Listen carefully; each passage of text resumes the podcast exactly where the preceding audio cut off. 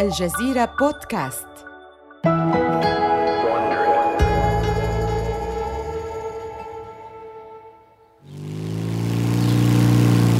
إنه عام ألف وتسعمائة وثلاثة وخمسين في مدينة ميلواكي بولاية ويسكونسن الأمريكية. يصل ويليام ديفيدسون إلى مقر الشركة ويطفئ محرك دراجته. إنه يستقل دراجته إلى هنا كل يوم مهما كانت الظروف. هو الآن في الثامنة والأربعين من عمره. بدأ شعره في التساقط، لكنه لا يزال يحتفظ بصحة جيدة ونظرات حادة. توحي بدلته الداكنة وقميصه المنشى وحذاؤه اللامع بأنه رئيس الشركة. بينما يخطو ديفيدسون ليجتمع بمساعديه، لا يشغله سوى شيء واحد: فيلم يدعى The Wild One من بطولة النجم المحبوب مارلون براندو. يا جوني، ما الذي تتمرد ضده؟ ماذا لديك؟ تحكي القصة عن صراع بين أفراد عصابات ومواطنين ملتزمين بالقانون في مدينة أمريكية صغيرة. لا أحد من تلك الجماعات الخارجة عن القانون يريد فعل أي شيء عدا التخريب. مهلا، أي نوع من الجماعات؟ أعد ما قلت. جماعات خارجة عن القانون مثل جماعتك. يجتمع الفريق الإداري عند وصول ديفيدسون. إنه رجل هادئ حاضر الذهن في العادة، لكنه ليس كذلك اليوم. أعتقد أنكم سمعتم عن هذا الفيلم The Wild One. نعم، تعتمد قصته على شغب راكبي الدراجات في هوليستر الذي كتبت عنه مجلة لايف من قبل، أليس كذلك؟ بالفعل، هؤلاء الحثالة في هوليستر كانوا يركبون دراجاتنا، ونصف الحمقى في هذا الفيلم أيضاً. كانت واقعة هوليستر قد أصبحت في طي النسيان، والآن يعيد هذا الفيلم إحياءها مرة أخرى. أه حسناً، ولكننا الشركة الوحيدة في البلاد التي تصنع الدراجات النارية يا سيدي، لذا ما الداعي للقلق؟ الأمر ليس متعلقاً فقط بالعمل، إنه متعلق أيضاً باسمي الذي تحمله هذه الدراجات. بدأ ديفيدسون حياته كميكانيكي قبل أن يصل إلى رئاسة هارلي ديفيدسون التي أسسها والده. على الأقل براندو يقود دراجة ترايمف، ولكن الذي يقوم بدور الشخص المختل نفسياً يقود دراجة هارلي ديفيدسون. حسناً، على الأقل هي إحدى دراجاتنا، أليس كذلك؟ ليس هذا هو المقصود. أعلم أننا نبلي بلاءً حسناً، ولكن ترايمف تستولي على جزء من مبيعاتنا. لا يعجبني مجرى الأمور. يجب أن يشعر ديفيدسون بالقلق. أكثر طرازات هارلي شعبية هي دراجات ضخمة وصاخبة وقوية، حيث يبلغ وزنها نحو مئتين وسبعين كيلوغراما. تقدم ترايمف دراجات سريعة وبأسعار معقولة وخفيفة الوزن. سائقو الدراجات الخارجون عن القانون يقودون دراجات هارلي، ولكن عندما تصل الدراجات البريطانية إلى الولايات المتحدة يجرب الراكبون دراجات مثل بي إس إيه ونورتن، وبالأخص ترايمف. يغضب ذلك ويليام ديفيدسون بشكل كبير، ولكن ما ينتظر الشركة أكبر بكثير من تحدي المنافسين البريطانيين.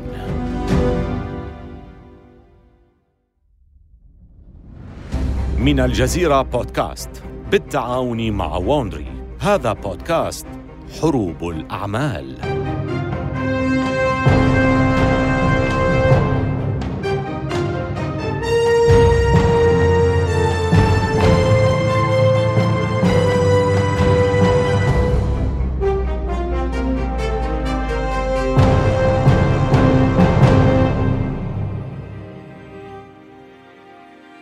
أنتم تستمعون إلى حلقات هارلي وحروب الدراجات، وهذه هي الحلقة الثالثة: ركاب قلقون.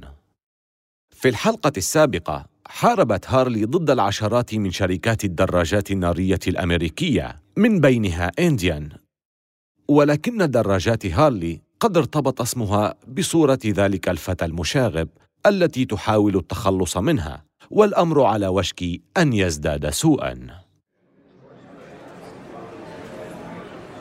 إنه نوفمبر عام ألف وتسعمائة وسبعة وأربعين، بعد بضعة أشهر فقط من أعمال الشغب في هولستر والتي صدمت البلاد، وذلك بفضل تقرير مجلة لايف المثير. لقد كان هذا الحدث سبباً لازدهار المدينة. في الحقيقة يخطط مسؤولو المدينة وجمعية الدراجات النارية الأمريكية لاستضافة حدث آخر للدراجات النارية في الأشهر المقبلة. بينما يبدأ اللقاء السنوي لوكلاء هارلي ديفيدسون في ميلواكي في وقت تواجه فيه الشركة تحديات كبيرة. نائب الرئيس آرثر ديفيدسون، وهو آخر من بقي على قيد الحياة من مؤسسي الشركة، على وشك أن يلقي كلمة أمام هذا التجمع، وسوف يستغل هذه المناسبة للتعليق على العنصر السيء الذي يرى أنه يدنس عالم هارلي المثالي. راكبو الدراجات النارية الذين يرتدون ملابس مهندمة ويقودون دراجات حسنة المظهر من المرجح أن يبقوا بعيدين عن المتاعب، ولكن راكبي الدراجات الذين يقودون دراجات نارية مفككة ومتهالكة ويرتدون سراويل ممزقة، حسناً، إن مظهرهم يثير المتاعب. يسلط ديفيدسون الضوء على اختلاف ثقافي خطير في البلاد. قبل السبعينيات في أمريكا كان المظهر هو أهم شيء، سواء كان ذلك صحيحاً أم خاطئاً. كان المظهر مؤشراً على الطبقة التي ينتمي إليها الناس. الرجال الناجحون يحلقون لحاهم كل يوم ويرتدون قمصانهم بشكل مهندم. الطبقة العاملة والأطفال يرتدون الجينز الأزرق، أما الملابس الممزقة والتي تكثر فيها الثقوب هي التي يرتديها الفاشلون وربما المشردون. ولكن المراهقين لديهم رأي آخر حول هذا التيار الجديد من سائقي الدراجات العائدين من الحرب. بحضورهم الملفت إنهم يرونهم جذابين ويقلدونهم، وهو ما تجده الفتيات المراهقات أمراً مثيراً للغاية. العديد من سائقي الدراجات النارية الخارجين عن القانون هؤلاء هم محاربون قدامى في الحرب العالمية الثانية، قدمت لهم دراجات هارلي خلال الحرب. صنعت الشركة تسعين ألف دراجة من طراز دبليو إل إيه، وهي نسخة من دراجة هارلي طراز دبليو إل. قامت الشركة ببعض التعديلات عليها لتناسب مواصفات الجيش، ولكن الحرب انتهت قبل سنوات، وهؤلاء الجنود السابقون منغمسون الآن في رتابة الحياة المدنية النموذجية. تزوج حبيبتك، أنجب أطفالاً، اذهب للعمل، اعمل لمدة أربعين ساعة في الأسبوع، عد لمنزلك بسياجه الخشبي الأبيض في الضواحي. معظم قدام المحاربين من راكبي الدراجات راضون بهذا النمط من الحياة. ربما ينضمون إلى نادي دراجات نارية في العطلة الأسبوعية، حيث يتسابقون على الطرق الترابية أو يقودون بسرعة معتدلة في تشكيل على شكل حرف في مع رفاقهم ممن لديهم حياة مستقرة ووظائف راقية. ولكن مع حلول الخمسينيات يجد بعض المحاربين القدامى أنهم يفتقدون للإثارة التي اعتادوا عليها فترة الحرب والصداقة الحميمة التي نشأت بينهم خلال المعارك. يريدون استعادة مشاعر الحماس تلك والعيش على حافة الهاوية.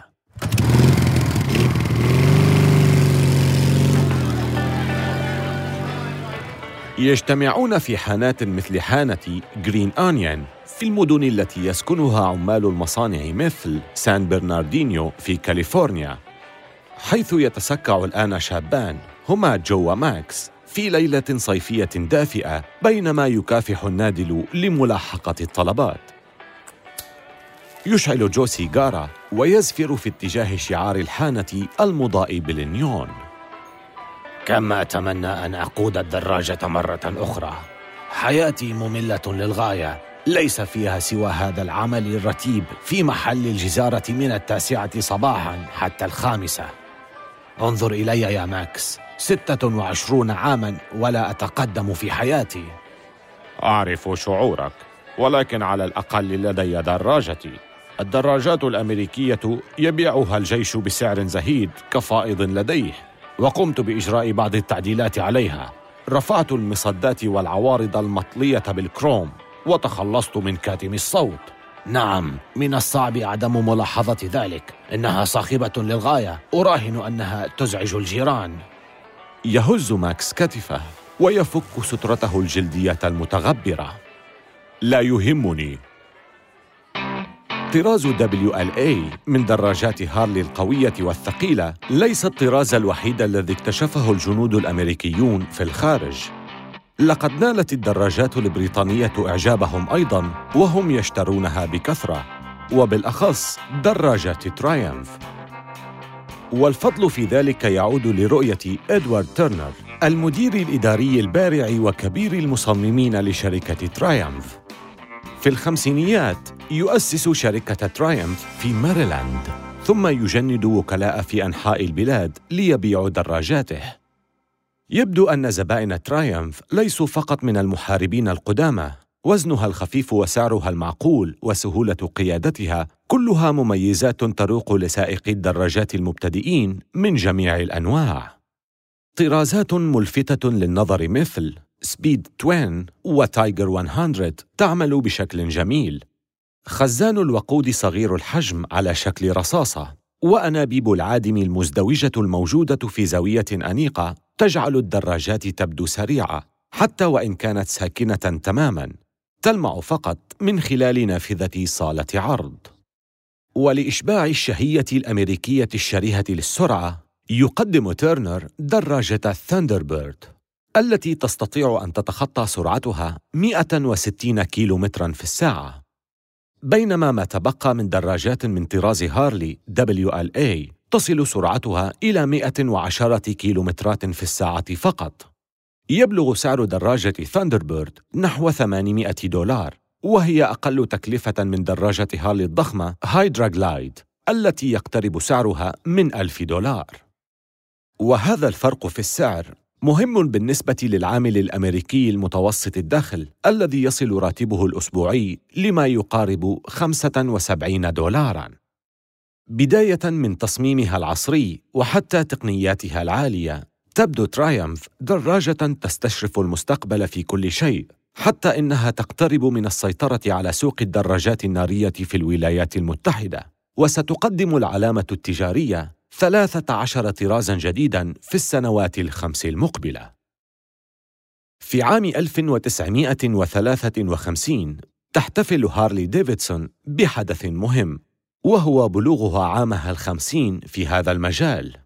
للاحتفال بهذه المناسبة تضع هارلي ميدالية ذهبية في الإطار الأمامي لأحدث دراجاتها، مانحة تلك الدراجات تصميمات خاصة من تلك التي يحبها أي متعصب لهارلي. تقدم لهم هارلي نسختها الخاصة باليوبيل الذهبي. كانت هذه الدراجات هدية خاصة لمحبي هارلي، ولكن الشركة على وشك أن تتلقى هديتها الخاصة في عيد ميلادها من منافستها القديمة التي طالما تفوقت عليها. أول دراجة نارية أنتجتها إنديان قد صنعت هنا في سبرينغفيلد في عام ألف وتسعمئة وواحد، وقد اكتسب صناعها الكثير من الخبرة خلال نصف قرن. في عام ألف وتسعمئة وثلاثة وخمسين، أي في نفس العام الذي احتفلت فيه هارلي باليوبيل الذهبي لها، تنهار شركة إنديان للدراجات النارية. يعلم الجميع أن المعركة كانت دامية بين هارلي وإنديان، استمرت لخمسة عقود، لكنهم لا يعرفون شيئاً عن الصفقات السرية غير القانونية بينهما لتحديد الأسعار، والتي قام بها مديرو هارلي وإنديان في العشرينيات. إنها الصفقات التي ساعدت كلتا الشركتين على النجاة خلال فترة الكساد الكبير. وهناك أيضاً هذه الأبقار. يقوم آرثر ديفيدسون أحد مؤسسي هارلي بتربية أبقار جيرنزي في مزرعته خارج ميلواكي. أحد مؤسسي إنديان جورج هندي الذي توفي عام ألف وتسعمائة وثلاثة وأربعين كان لديه نفس الشغف بتربية الأبقار، وكان لديه قطيعه الخاص في ماساتشوستس. لأعوام قضى جبابرة الدراجات النارية وقتاً كبيراً يتحدثون عن الماشية بقدر حديثهم عن الدراجات، وعلى الرغم من الصورة التي تبدو للجمهور إلا أن كلتا الشركتين عرفتا كيف تبقيان على علاقتهما. بحلول عام ألف وتسعمائة وخمسة عشر يتقاعد مؤسسا إنديان هندي وشريكه أوسكار هيدسترام، ومنذ ذلك الحين بدأت الأمور في إنديان تتجه للأسوأ، إلى أن اشتراها أحد رموز الصناعة في الولايات المتحدة إيبول دو بانت عام ألف وتسعمائة وثلاثين محاولاً ضخ دماء جديدة في الشركة، لكن بعد خمسة عشر عاماً قام ببيعها إلى مجموعة استثمارية اتخذت قرارات سيئة على نحو متزايد، وفي النهاية عجلوا نهايتها باستغلالهم وكلاء إنديان لبيع دراجات بريطانية الصنع، بغض النظر عما إذا كان التجار راضين عن ذلك أم لا، وأغلبهم لم يكن راضياً. ملاك هارلي يرون نهاية إنديان شيئاً جيداً من جهة وسيئاً من جهة أخرى، لكنه لم يكن غير متوقع على أي حال. رئيس هارلي بيل ديفيدسون ينقل الأخبار لزوجته روث: عزيزتي، إنديان قد انتهت رسمياً. هنيئاً لك، الآن أنت على القمة يا بيل، ما رأيك في كأس مارتيني؟ آه، لا أشعر أنني أريد الاحتفال، لقد كانت بيننا مشاكل كثيرة، ولكننا نعرفهم في النهاية، والمنافس الذي تعرفه أفضل بالطبع من ذلك الذي لا تعرفه، لكننا قادرون على الوقوف في وجه أي منافس آخر. أتعني الدراجات البريطانية؟ بالطبع، ترايمف، بي إس إيه وكل تلك الدراجات البريطانية خفيفة الوزن. لقد تغلبت على إنديان، يمكنك فعل نفس الشيء مع الدراجات البريطانية. آه لا أدري، إنه أمر يحتاج لتفكير، إنني في حيرة. إنديان كانت أكبر شركة في البلد، لم نستطع منافستها، والآن انظري أين نحن، وإن أمكن حدوث ذلك لهم، إذن من يعرف ماذا سيحدث. روث، ربما سأحتاج هذا الشراب. بعد الصمود ضد مئات من المتنافسين على امتداد خمسة عقود، انهيار إنديان يجعل هارلي ديفيدسون آخر من بقي من صناع الدراجات النارية في الولايات المتحدة. على الرغم من أن هارلي لا تزال تقدم أكبر وأثقل وأفضل دراجات نارية متاحة، فإن الشركة تجد صعوبة في التحكم بالسوق المحلي، ولكن هذا لا يؤثر على اختيار ملك موسيقى الروك اند رول الذي يملأه الحنين لدراجات هارلي.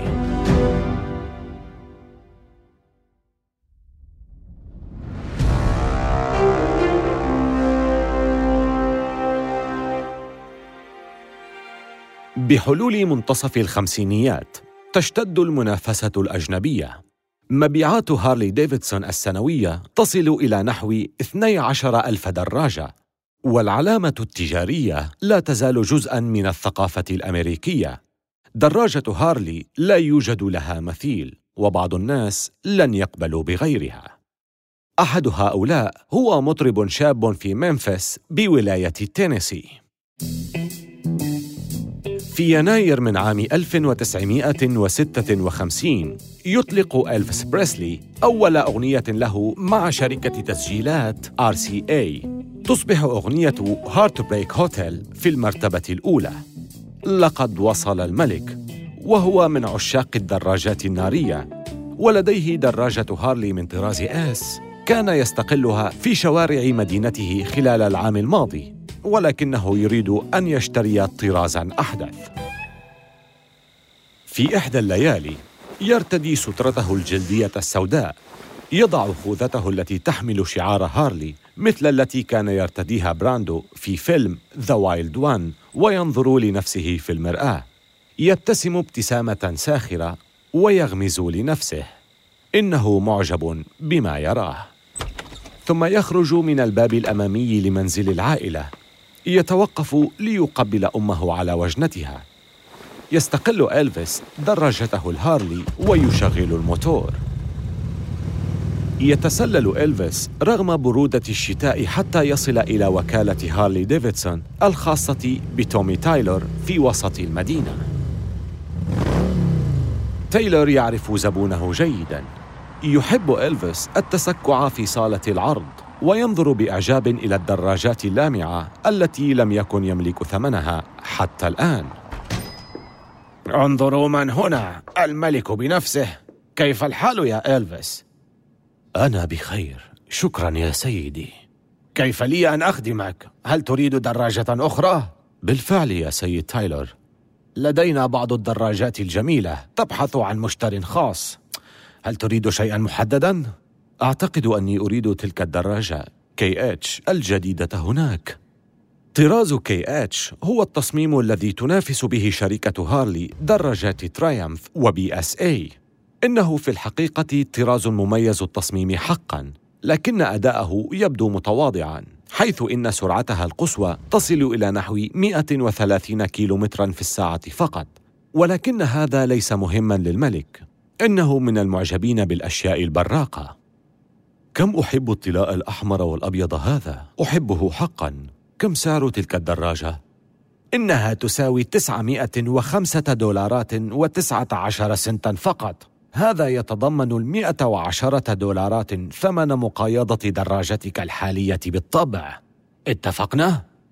اتفقنا. سوف أقود تلك الدراجة إلى المنزل. إذا أردت يمكن أن نضيف مقعداً لراكب آخر مقابل ثمانية عشر دولاراً. ربما تفكر في اصطحاب سيدة في جولة. لقد قرأت أفكاري يا سيد تايلور. على الرغم من تحقيقه النجاح مؤخراً، يشتري إلفيس الدراجة ويدفع ثمنها على أقساط شهرية بقيمة سبعة وأربعين دولاراً. إنها ثاني دراجة يمتلكها بريسلي من طراز هارلي، وسيظل محافظاً على ولائه لدراجات هارلي طوال حياته. عندما تصل أخبار شراء إلفيس للدراجة إلى ميلواكي، تشعر هارلي بالفخر وتتباهى بذلك. قد يكون الملك مثيراً للجدل، ولكنه ليس سائق دراجة غاضباً وشريراً. في مايو، تضع الشركة صورته على غلاف مجلتها بعنوان The Enthusiast، مع عنوان رئيسي يقول: من هو إلفيس بريسلي؟ تتم الإجابة عن السؤال في ملف شخصي قصير تقوم فيه هارلي بالترويج لنفسها. نمط حياته الجديد يتطلب منه الكثير، لكنه لا يزال يجد الوقت ليقود دراجته من طراز كي اتش لبضعة أميال. بالتوفيق في مستقبلك يا إلفيس. ولكن هارلي لا تحصل على الدفعة التي كانت تأملها عن طريق إلفيس.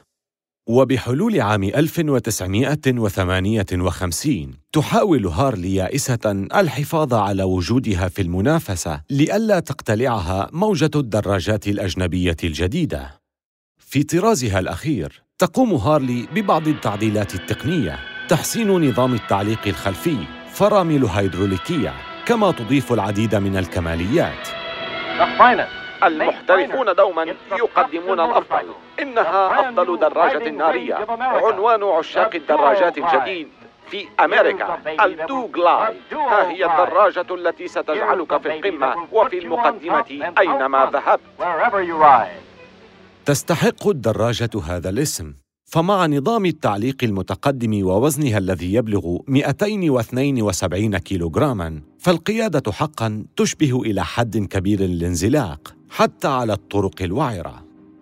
هذه الموديلات الجديدة قد تبدو ملفتة للنظر، ولكن سعرها الذي يساوي ألف ومئتين وخمسة وعشرين دولاراً يعوق المبيعات. هذا في الوقت نفسه الذي تحتدم فيه المنافسة. لن يطول الأمر حتى تجد هارلي نفسها في وضع الصمود. في الحلقة القادمة تواجه هارلي ديفيدسون صراعات على جبهتين. فمن جهة توجد مجموعة من راكبي الدراجات الأمريكيين الذين يعززون صورة هارلي كدراجة للركاب الخطيرين، ملائكة الجحيم، The Hell's Angels. وكأن هذا ليس كافياً، ينضم للغزو البريطاني منافس آخر، شركة صغيرة تدعى هوندا. آمل أن تكونوا قد استمتعتم بهذه الحلقة من حروب الأعمال. استمعوا إلى حلقاتنا عبر آبل بودكاست وجوجل بودكاست وشاركوها مع أصدقائكم، ولا تنسوا زيارة موقعينا على الإنترنت بودكاست دوت الجزيرة دوت نت ووندري دوت كوم. وملاحظة سريعة حول المحادثات التي سردناها، لا يمكننا أن نعرف بالضبط ما قيل، ولكن هذا الحوار مبني على أفضل الأبحاث التي قمنا بها. هذه السلسلة من حروب الأعمال قدمها في النسخة الإنجليزية ديفيد براون، وكتب القصة بيتر جيرستراب. كارين لوي هي كبيرة المنتجين، ومنتجة هذه الحلقة هي جيني لور ناكمان. قامت شركة بي أريا ساوند بالهندسة الصوتية، والمنتج المنفذ هو مارشيل لوي. أخرج السلسلة هيرنان لوبيز لصالح شبكة ووندري.